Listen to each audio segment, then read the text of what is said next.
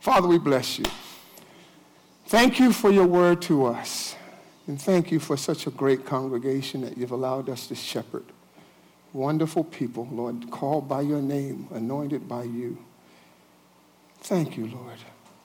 Thank you for allowing us to come together and be in a nation where we can freely worship you.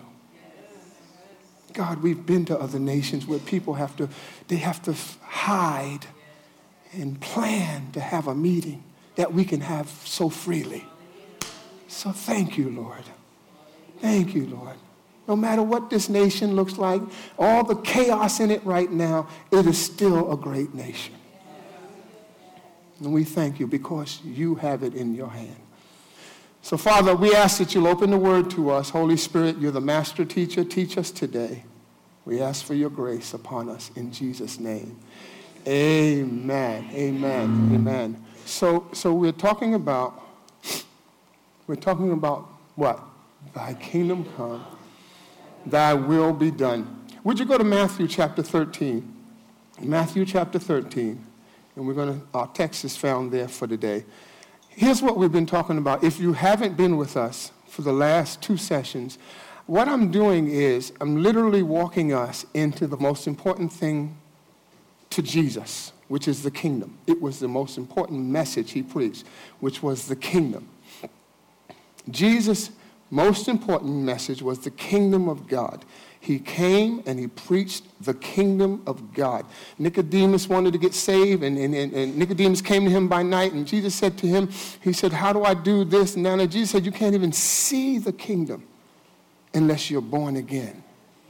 So it requires a change of heart to even see the kingdom. So Jesus' perspective was aligned by this whole idea of the kingdom. Last week I put a dot on the board and, and we had nothing but space.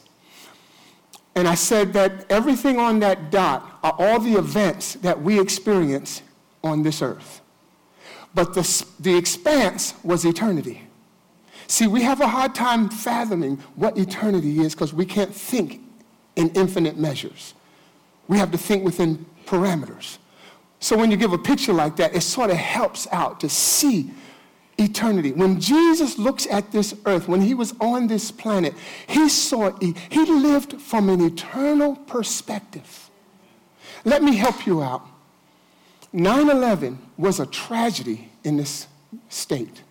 I mean, it was a tragedy. I remember the day, the, the day it occurred. I was watching TV and I'm saying, what, what, look at the buildings. What's, what is that? Not realizing that this was actually happening. The, the volume was turned down on the TV, and I saw the planes going and the buildings coming down. Not realizing also that my son worked in that building. That my daughter, who is here, worked not too far from the building. They both didn't go to work that day.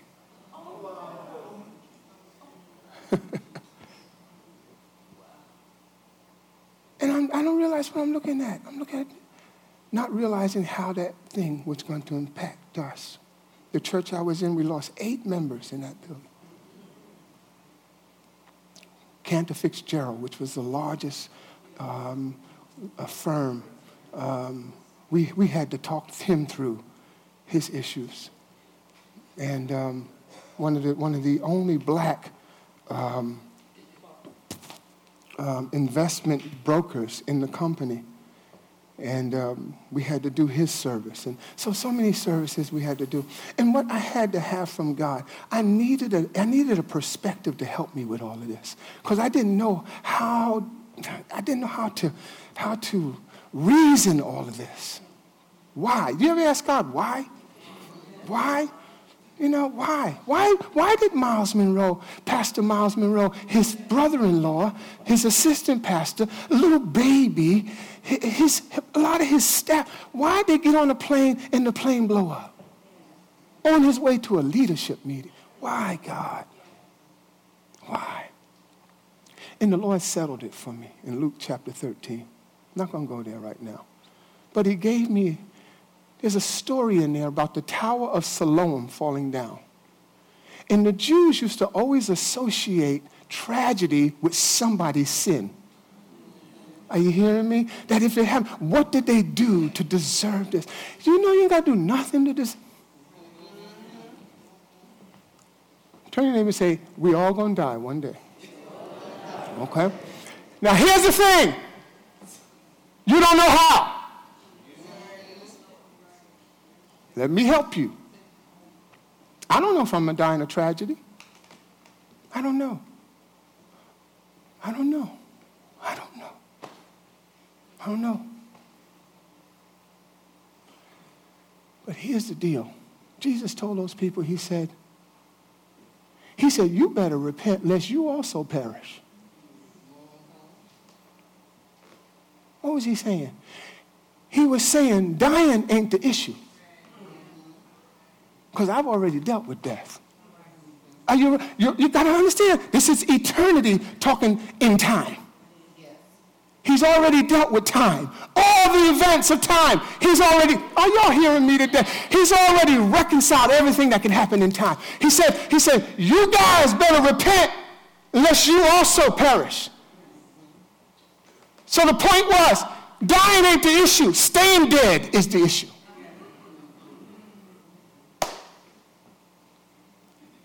When you die, you don't want to stay dead. Are you hearing me? That was the resurrection talking. I've already accomplished your life in the next dimension. I need you to walk with me into the next dimension and not fear what happens in time because I've already dealt with time. Matter of fact, the moment you accepted the kingdom in your heart, you accepted eternity in your heart. Are you hearing me? So everything you should see, you should see it from a perspective of eternity. I remember one of my friends one night, her house was burning down, and it was, we, we, we, I think we saw it on the news or somebody called us. We were living in Far Rockaway at the time. We went around the corner, and her house was burning down, and she's, she's panicking. All the news trucks are out there. Everybody's out there taking pictures and getting ready to get the story, and her husband is just standing there like this. He was literally laughing. See, people who have an eternal perspective, they see things different. You think they're crazy. I'm crazy. She's panicking. Oh, God. He said, babe, he said, sweetheart, don't you see that bathroom you want, that kitchen you wanted? Don't you see that, that jacuzzi bathtub? You've been asking me to. It's right there. sure enough, when they rebuilt that house, she got everything in that house she wanted. But he saw it. He saw it. He saw it. He saw it. He had a different perspective. It's the difference between, between people who get blown away by a crisis and a person who can see a crisis and say, hmm. That's how Jesus looked at things. He had a kingdom what? Perspective. Okay, so we got to feed 5,000 people. Okay, disciples, Lord, how are we going to feed these folks? Do we need to go buy bread? Yeah. Where y'all gonna run? Why you gonna run to the store? Anybody got seed? Any seed here? Oh, there's some seed. Hey, get that little boy's food right there. Bring it here. Father, we bless you for the provision. Miracle, supernatural intervention into a human event. Now y'all go and feed them. The food never ran out. Matter of fact, they picked up extras, fragment. Are y'all hearing me? That's kingdom thinking. That's the way kingdom people, you don't panic. You praise. Ah, oh, you need to write that down. That just came out of the spirit. We don't panic, we praise. Hallelujah. There's a difference. Amen. There's a big, big, big difference. So he's asked to describe what is the kingdom like? He said it's like a mustard seed. You put it in the ground, it grows into a tree, and the birds of the air make their nests in the tree. Wow. It's like a what? a mustard seed that you put in the ground, it grows into a tree, and the birds in the air make their nests in the tree.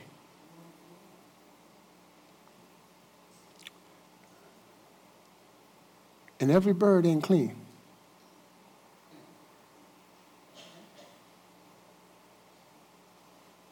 All right. Let's go to Matthew 13,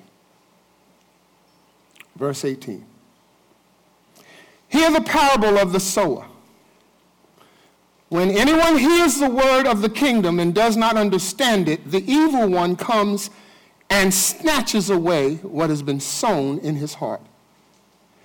This is what was sown along the path. Everybody say, along the path. Along the path, along the path are casual people.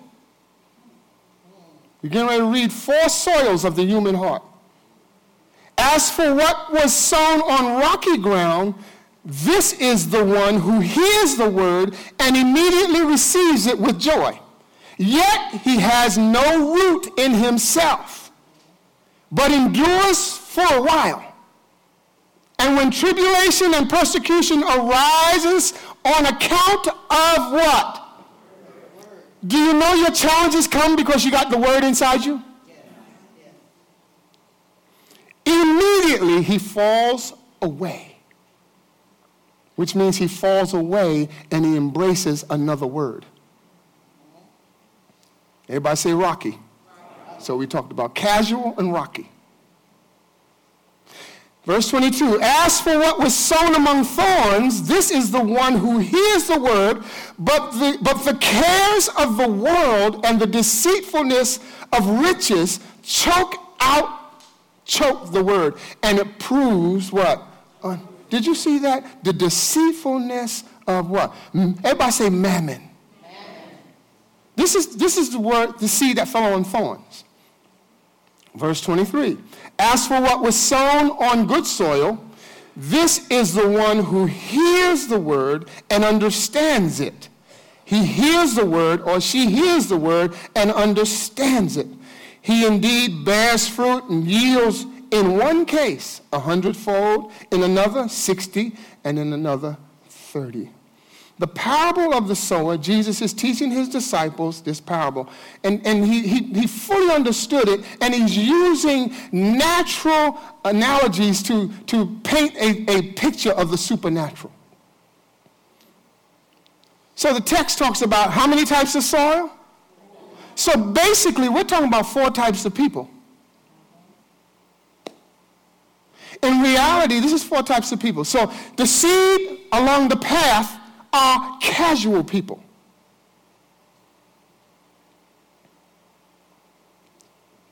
Seed is immediately taken from casual people.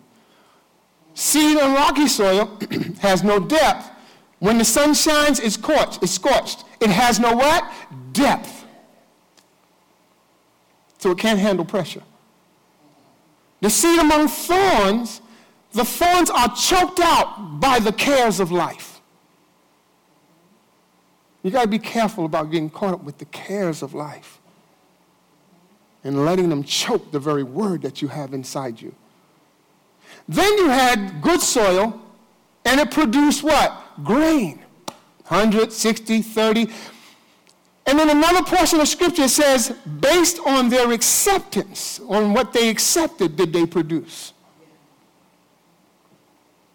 So the kingdom and these four types of soil are four types of people. I've met each one of these people.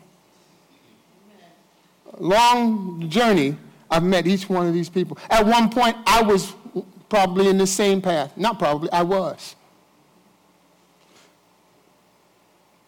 Jesus could have used another analogy but to describe the kingdom, but he chose seed. Everybody say seed. He used seed. I believe he was very strategic in his use of words because a seed can be viewed in several ways. He used nature to describe people's hearts. His objective was to reveal how his kingdom works. Seed, seed. If you have a dormant embryo and storage tissue and a seed coat, you have a seed, a dormant embryo, storage tissue that that embryo is in, and the outer layer being seed coat, which is hard. You have a seed. Some seeds are carried far from the mother by animals. They're called dispersers. They feed on fruit and then carry the seed somewhere else away from the mother plant. They drop it and it grows. Insects do the same thing. Some seeds develop a thick outer coat and require scar- scarification, which is to scar the coat, before water can enter and initiate germification. This thick seed coat protects the embryo as it passes through the animal's digestive tract. And in some seeds, there's a thin outer coat. It's light, light is able to pass through and signal or trigger germination, sometimes before the time. And if it's buried in a shallow soil, it'll trigger germination too early. Isn't it interesting how the Bible uses these analogies and we have scripture to back it up? Other seed fell on rocky ground where it did not have much soil and immediately sprang up, and since they had no depth of soil, but when the sun rose, they were scorched.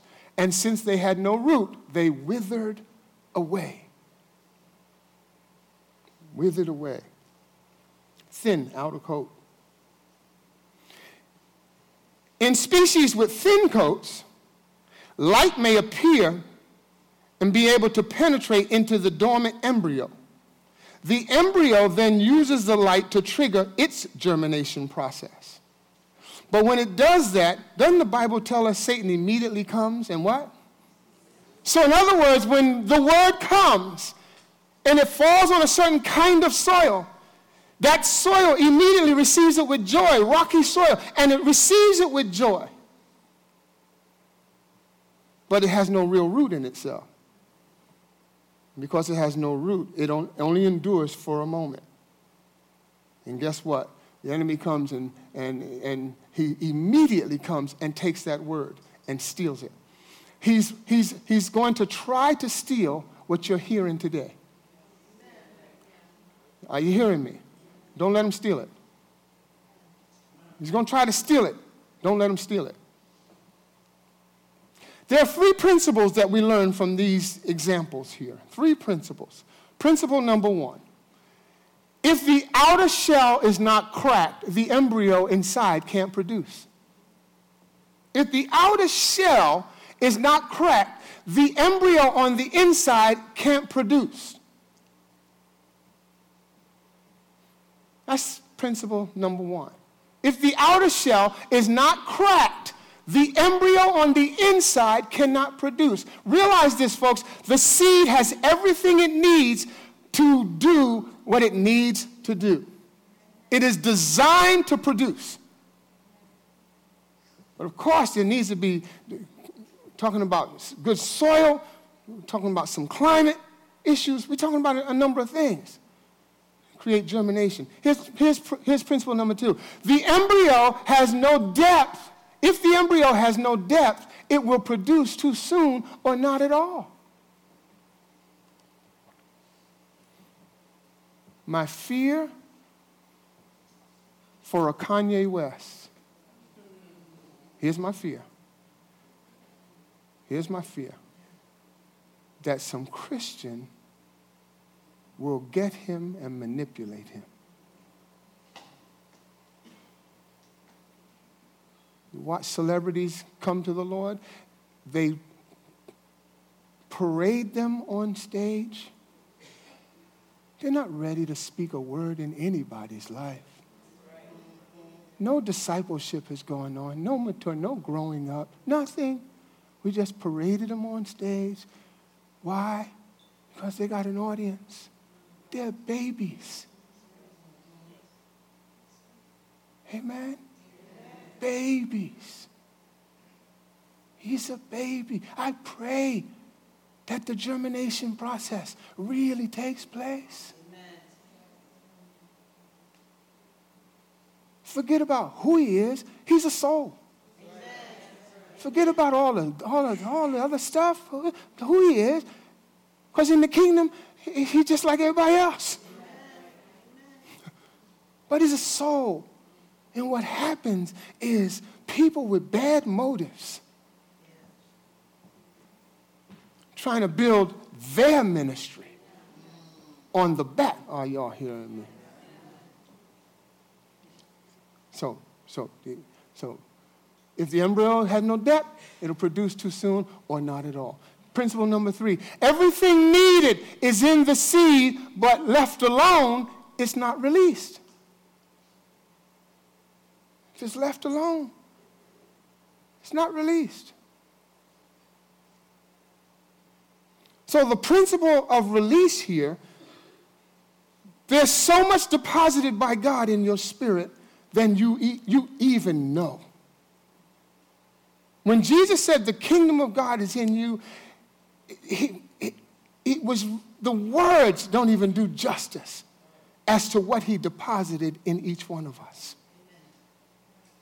Jesus also said, if the seed does not go in the ground, it die, it what? It abides alone. Didn't he say that? Verily, verily, I say to you, unless the kernel of wheat falls into the ground and does what? Dies, it remains what? In a single seed. But if it dies, it produces what? Many seeds. So it's got to go in the ground, it's got to die, that outer shell needs to crack, and what's inside be released. One of the ways it's released is when death occurs. And that's what the scripture is saying. It has to die. Everybody say it has to die. It has to die. When death occurs, we are officially broken.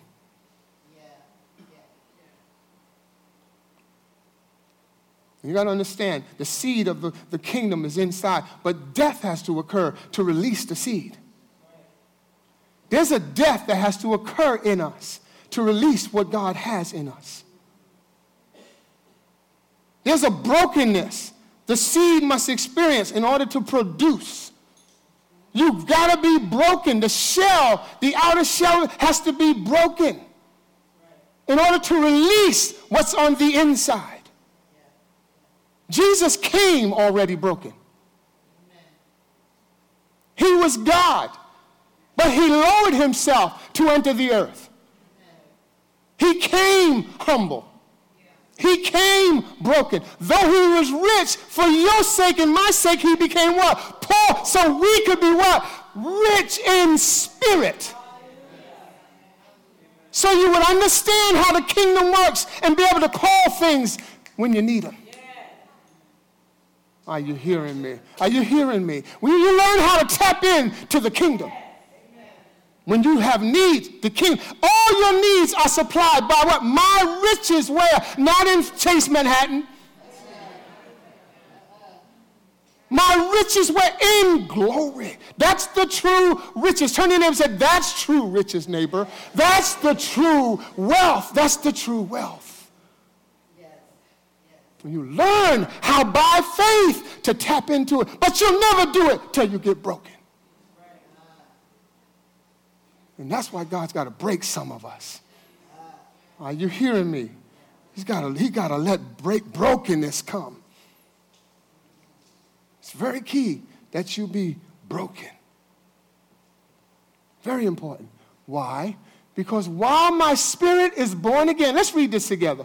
While my spirit is born again, my soul must be converted to allow the release of the spirit to lead my life. When that happens, it's called brokenness. See, everything is locked. You have what you need in your spirit. But it's your soul, your mind, your will, your emotions that sometimes block the release of that.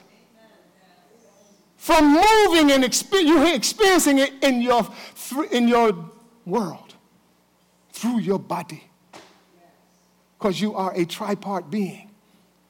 So, in order to experience it, the outer shell, the body, has got to be broken so that what the inner man, the spirit, can be released.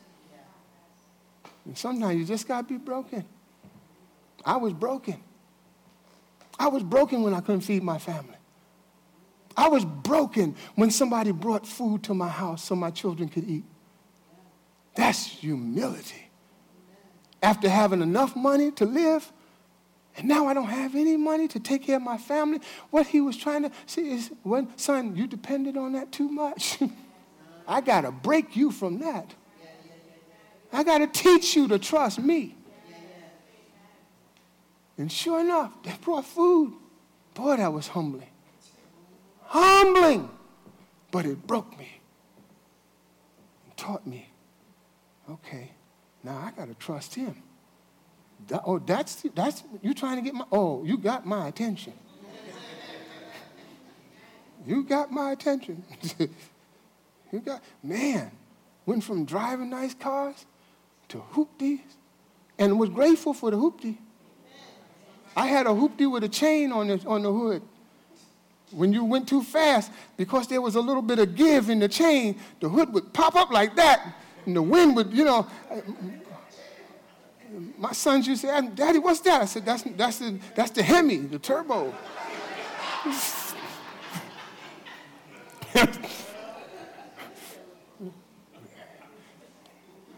Never forget, um, my, my brother in law and I, during the winter one year, and, and it's snow on the ground, and, and I come outside, and, and the, the same car, the, the, battery was dead. Couldn't start the car the back. He said, Man, why you got this chain on, on the hood?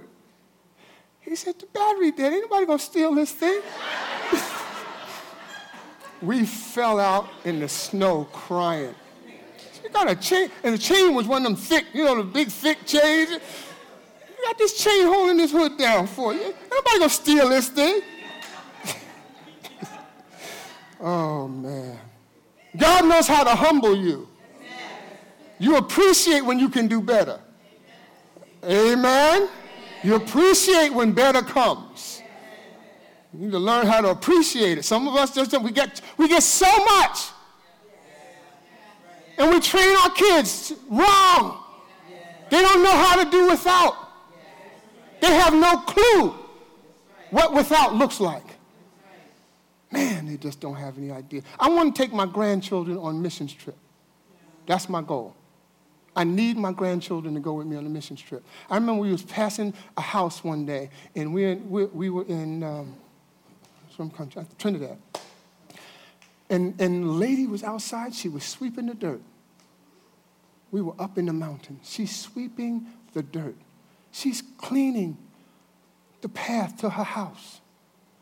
And we had a truck full of stuff that we were giving to people. I said, Stop the truck, stop, the, stop it, stop it.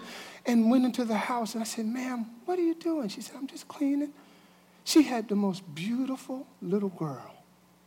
I mean, the most beautiful child. The little girl had dirt on her face, and you know. So I said to her, I said, I said, sweetheart,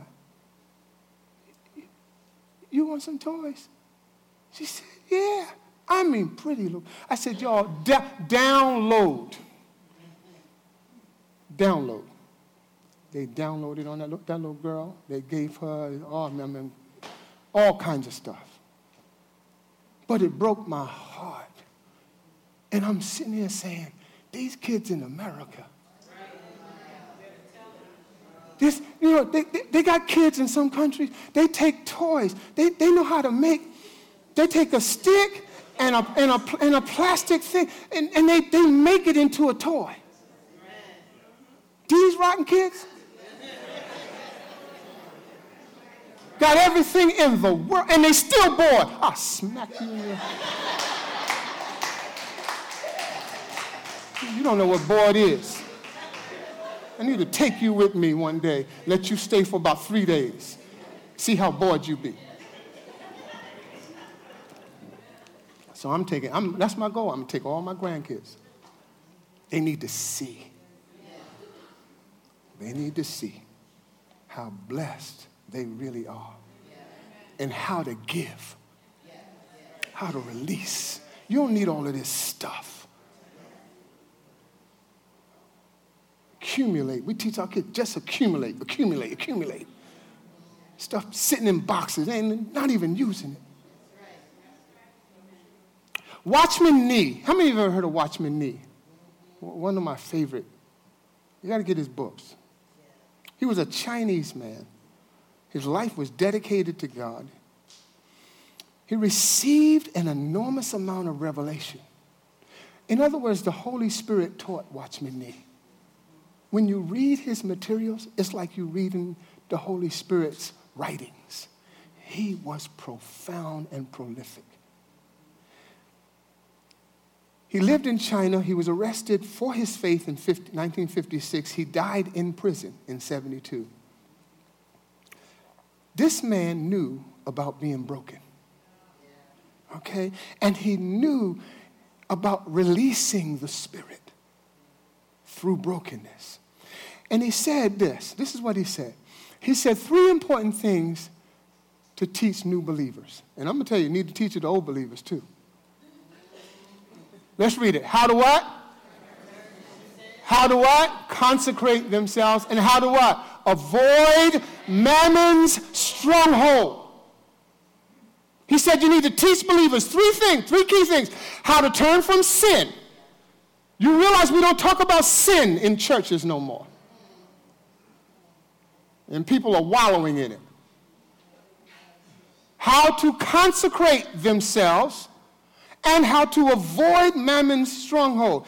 You know, so we can understand number two and three, uh, one and two, but three is because of mammon's stronghold. You cannot break mammon's stronghold without consecrating to God. Being consecrated is all about being broken. So brokenness is a choice based on my need for God. It's a realization you need God more than anything else in the world. That's what it bottoms out to. You realize. Some of us haven't gotten to that place where we realize I need God more than anything else in the world. You still think you need your job. you still, you know what's amazing to me? All right, here's what's amazing.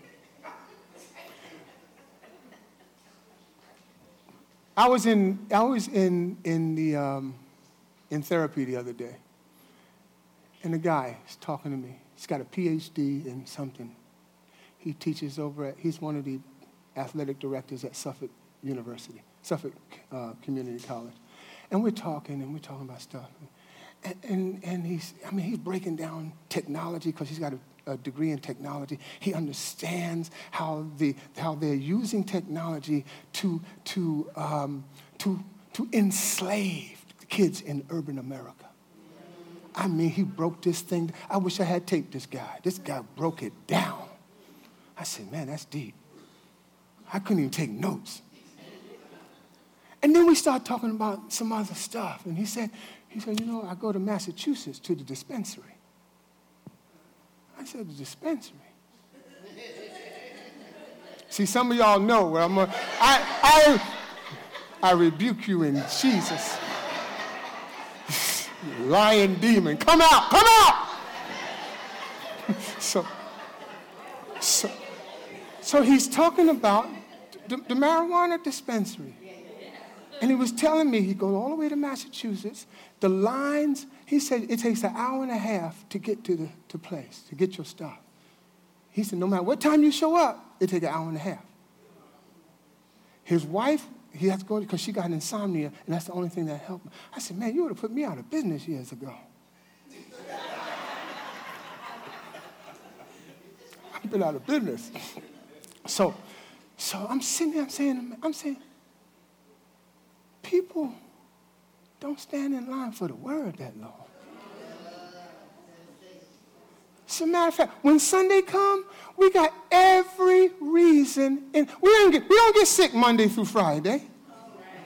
Saturday, we push through because we got to get stuff done. But when Sunday, Pastor, Pastor, Pastor, not feeling well, Pastor.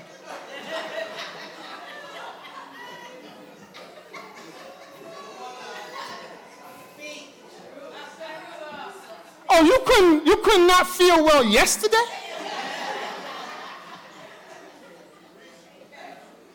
And here is the dispensary of life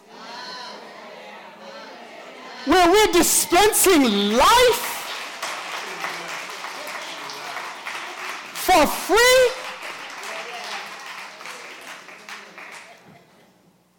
Pastor, Pastor can't make it, Pastor.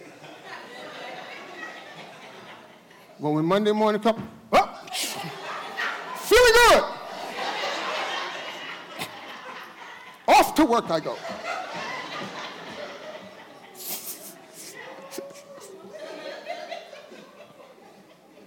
You cannot break Mammon's stronghold without consecrating to God. You can't do it. Being consecrated is all about being broken. Abraham, Abraham, well, let me say this broken people surrender ownership. You can tell when they're broken. One main area of evidence is how they handle mammon. They know who it belongs to. People who are broken know who their money belongs to because they know who their life belongs to. Are you here? Don't start with money, it starts with life. So if you don't have a heart for it, nothing else in your life will follow. Oh, Pastor, you're really preaching good today. Abraham was a wealthy man, right? He was wealthy. He was extremely wealthy. But Abraham was broken. And God needed to test him. He became the father of faith, if you read in Hebrews 11. He's one of the people we read about. He, he was tested. The Bible says he was tested. What was he tested for? To see if he would tithe his only child.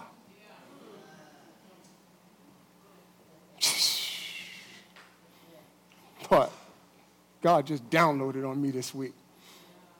He said, do not lay your hand on the boy. After going through all this stuff, go, Abraham, go and sacrifice the child. Bring the child to me. Sacrifice him.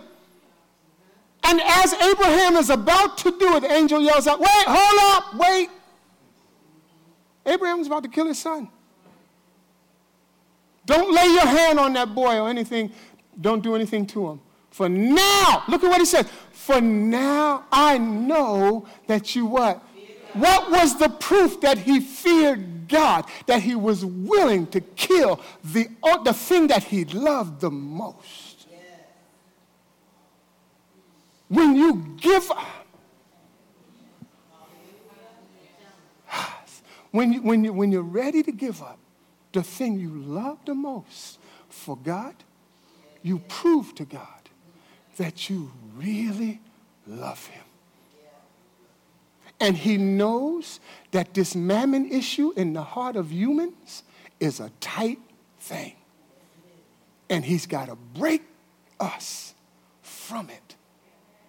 So we understand if I don't touch your knucklehead in the morning, you ain't waking up. If I don't sustain that job you go to every day, all I got to do is go, it's gone. Your 401k gone, your bank accounts is gone. If I don't sustain this economy with my power, politics is not doing it. Eh? And please understand this every, every civilization, every government collapses. But if I don't sustain it with my. So when are we going to get this right? When are we going to understand who really holds all the cards? When are we going to get that? And so he had, he had to test the man's heart because it's the heart that's the issue. Now that I see what you do with your only son, I know what you You'll do anything for me. And he knew it. Everything Abraham had, he was the first one to start this whole tithe issue. It ain't about money, it's about heart. Yes, yes. I need to prove your heart. So, what other way can I prove it? Deal with the thing that you love most, the thing that's most close to you. When somebody tells me they have a relationship with God, this is the part that I want to see. I want to see, validate. It validates their level of commitment. That's why Jesus spoke about it so often. It's the most challenging area of commitment to God. And Truth Center, please understand me. We are at about 30% which is for, for a church in America? Not bad. It could be a lot, lot better. Everything we need is in this house. Amen. All God got to do is get you to be obedient. We could put that, that uh, thing out on the, on the, what we need, a lift? We need a lift? In one service, we could put a lift out. All we just need is people to be obedient. Submit their hearts to God and be faithful about it. And stop pulling back and pulling back. And Watch Him do what He does with your faithfulness. Amen. Amen. We turn from sin. Turn from sin is the first thing. You turn from sin involves rejection of everything you know that displeases God. That's the first thing Watchman Nee said. Turn from sin. Ordering your priorities toward the kingdom and its righteousness. The second thing he said was consecrate yourself. Consecrate yourself. That's the second thing. If a person is saved but not consecrated, they end up loving themselves more than God. And this must be reversed. It's interesting how this is not taught. Only the concept of grace is taught. You ever notice that? All we hear is grace, grace, grace. We don't hear no kingdom of God teaching. Because kingdom of God is about personal righteousness. It's about holiness, purity. And there's a life that goes along with being saved. Are you hearing me? Your body belongs to God, not to the man. Your sex organ belongs to God. It don't belong, it, it belongs to the kingdom. Let him tell you what to do with your body. That's called ownership. That's another part of the teaching we're going to get into. It's called what? Ownership. When he owns you, he'll tell you what to do with his property. Ah. But that don't happen if we don't consecrate ourselves. You still think you belong to you. Only preach the gospel of grace. The gospel of grace and the gospel of the kingdom must be joined together. In the gospels, these two are never separated. Only in latter years does it seem those who have heard the gospel of grace know little or nothing of the gospel of the kingdom. That is a shame. Because all you hear, and it, all you hear today is grace, grace, grace, grace, grace. And yes, that's a, that's a kingdom message, but it should never be separated from the kingdom of God message. People must be taught to lay themselves prostrate before God to see his righteousness. I'm going to be honest with you. The worship we had this morning was, was, was, it was, it was anointed. But the vessels bringing the worship, they got to be consecrated. They got to be broken. So that what's, because the singer is, it, the, the, the, the, singer is far more than the song. Are you with me? It's Gotta be, there's got to be a consecration there in order to experience the depth. God wants to use the vessel and move through it and release the Spirit through the vessel. And you know, you can, you can, in a moment in time, consecrate yourself. You just got to make a decision. Are you hearing me? You got to make a decision. So, how do we break Mammon's stronghold?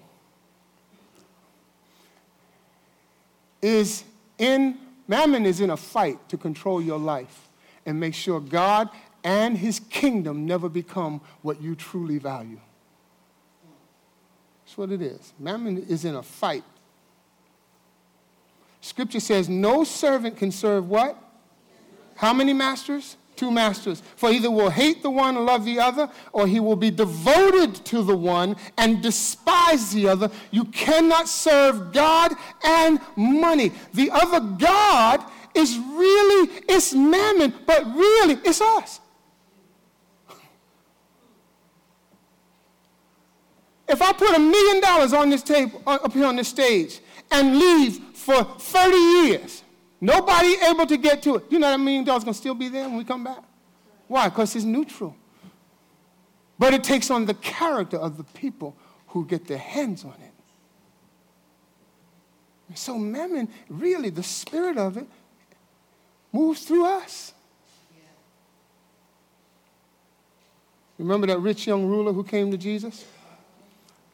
And he said, Lord, what must I do to, eh, to inherit eternal life? And Jesus said, you know, he said, he shared a few things with him. He said, he said, but Lord, I kept all of that my whole life, kept the law of my life. He said, just one thing, just one thing, just, just one thing. I got a granddaughter. She's so funny. We only did one thing. Take my granddaughter out and we can go to the park, we can go to lunch, we can, she, Pop, Pop, we only did one, we only did two things, Pop, Pop. I said, Belly, Pop Up is tired. But he said to this man, he said, this one thing you lack. Go sell everything you have and give to the poor. What was he trying to do? He was trying to break Mammon's stronghold over the man's life. And if he made that one decision in that moment of time, he could have inherited eternal life. But he didn't want it he held on to mammon. That's why mammon is in competition with God for the souls of men. Jesus was tempted three times in the Mount of Temptation. His temptation was about hedonism, which is self pleasure. His temptation was about egoism, which is being spectacular throw yourself down. Just throw yourself down, and the angel, they'll, they, God will give his angels charge to get you spectacular. And his third uh, temptation was materialism. I'll give you all of this. John the Evangelist, in his epistle, calls these temptations in the world. He says, In the world, this is what you have he says, In the world, this is what you have the lust of the eyes, materialism, the lust of the flesh, hedonism, and pride of life. These are the three things you have, you're dealing with in the world. How did Jesus survive the greatest temptation of his earthly life? How did he do it? How did he do it? Well, the first thing he did, he knew his identity in God. Because right before he went into that, he God baptized him, and the Holy Spirit spoke, and, Jesus, and God said, This is my son. He confirmed him. And then he went into a temptation. So he, his identity in God was locked. And you've got to know who you are in God. Sorry, but Jesus was also broken. I will do nothing that displeases my Father. Didn't he say that? That was his conviction. Again, you can change right now and become as con- consecrated as you need to be. You just need to be committed to the words. I, whatever I do, I'm doing it to please the Father. It's quiet in here. That's how I know I'm preaching real good. But the issue becomes I'm going to stop here. The issue becomes what are we going to do? What are we going to do? How are we going what are you going to say to yourself moving forward? Because this, the, the, the time is here to make this decision. Not yes, the, the time is right now to make this decision. Here's a key to life, and let's wrap up with this. Here's a key to life. You never trade, and I think I have it. I did? I had it. Yeah. You never trade, read this with me. You never trade the permanent, everybody say kingdom, kingdom. for the temporary earth. A mistress is temporary. Oh. See, y'all think I'm talking about a, a woman. I ain't talking about a woman. I'm talking about something that your heart goes after. It becomes your mistress. Are you hearing me? and what it becomes a mistress because God is committed to you. But how committed are you to him? That becomes the issue. How committed to God are you? Because he's fully, he's fully locked in. He's sold out. He's committed.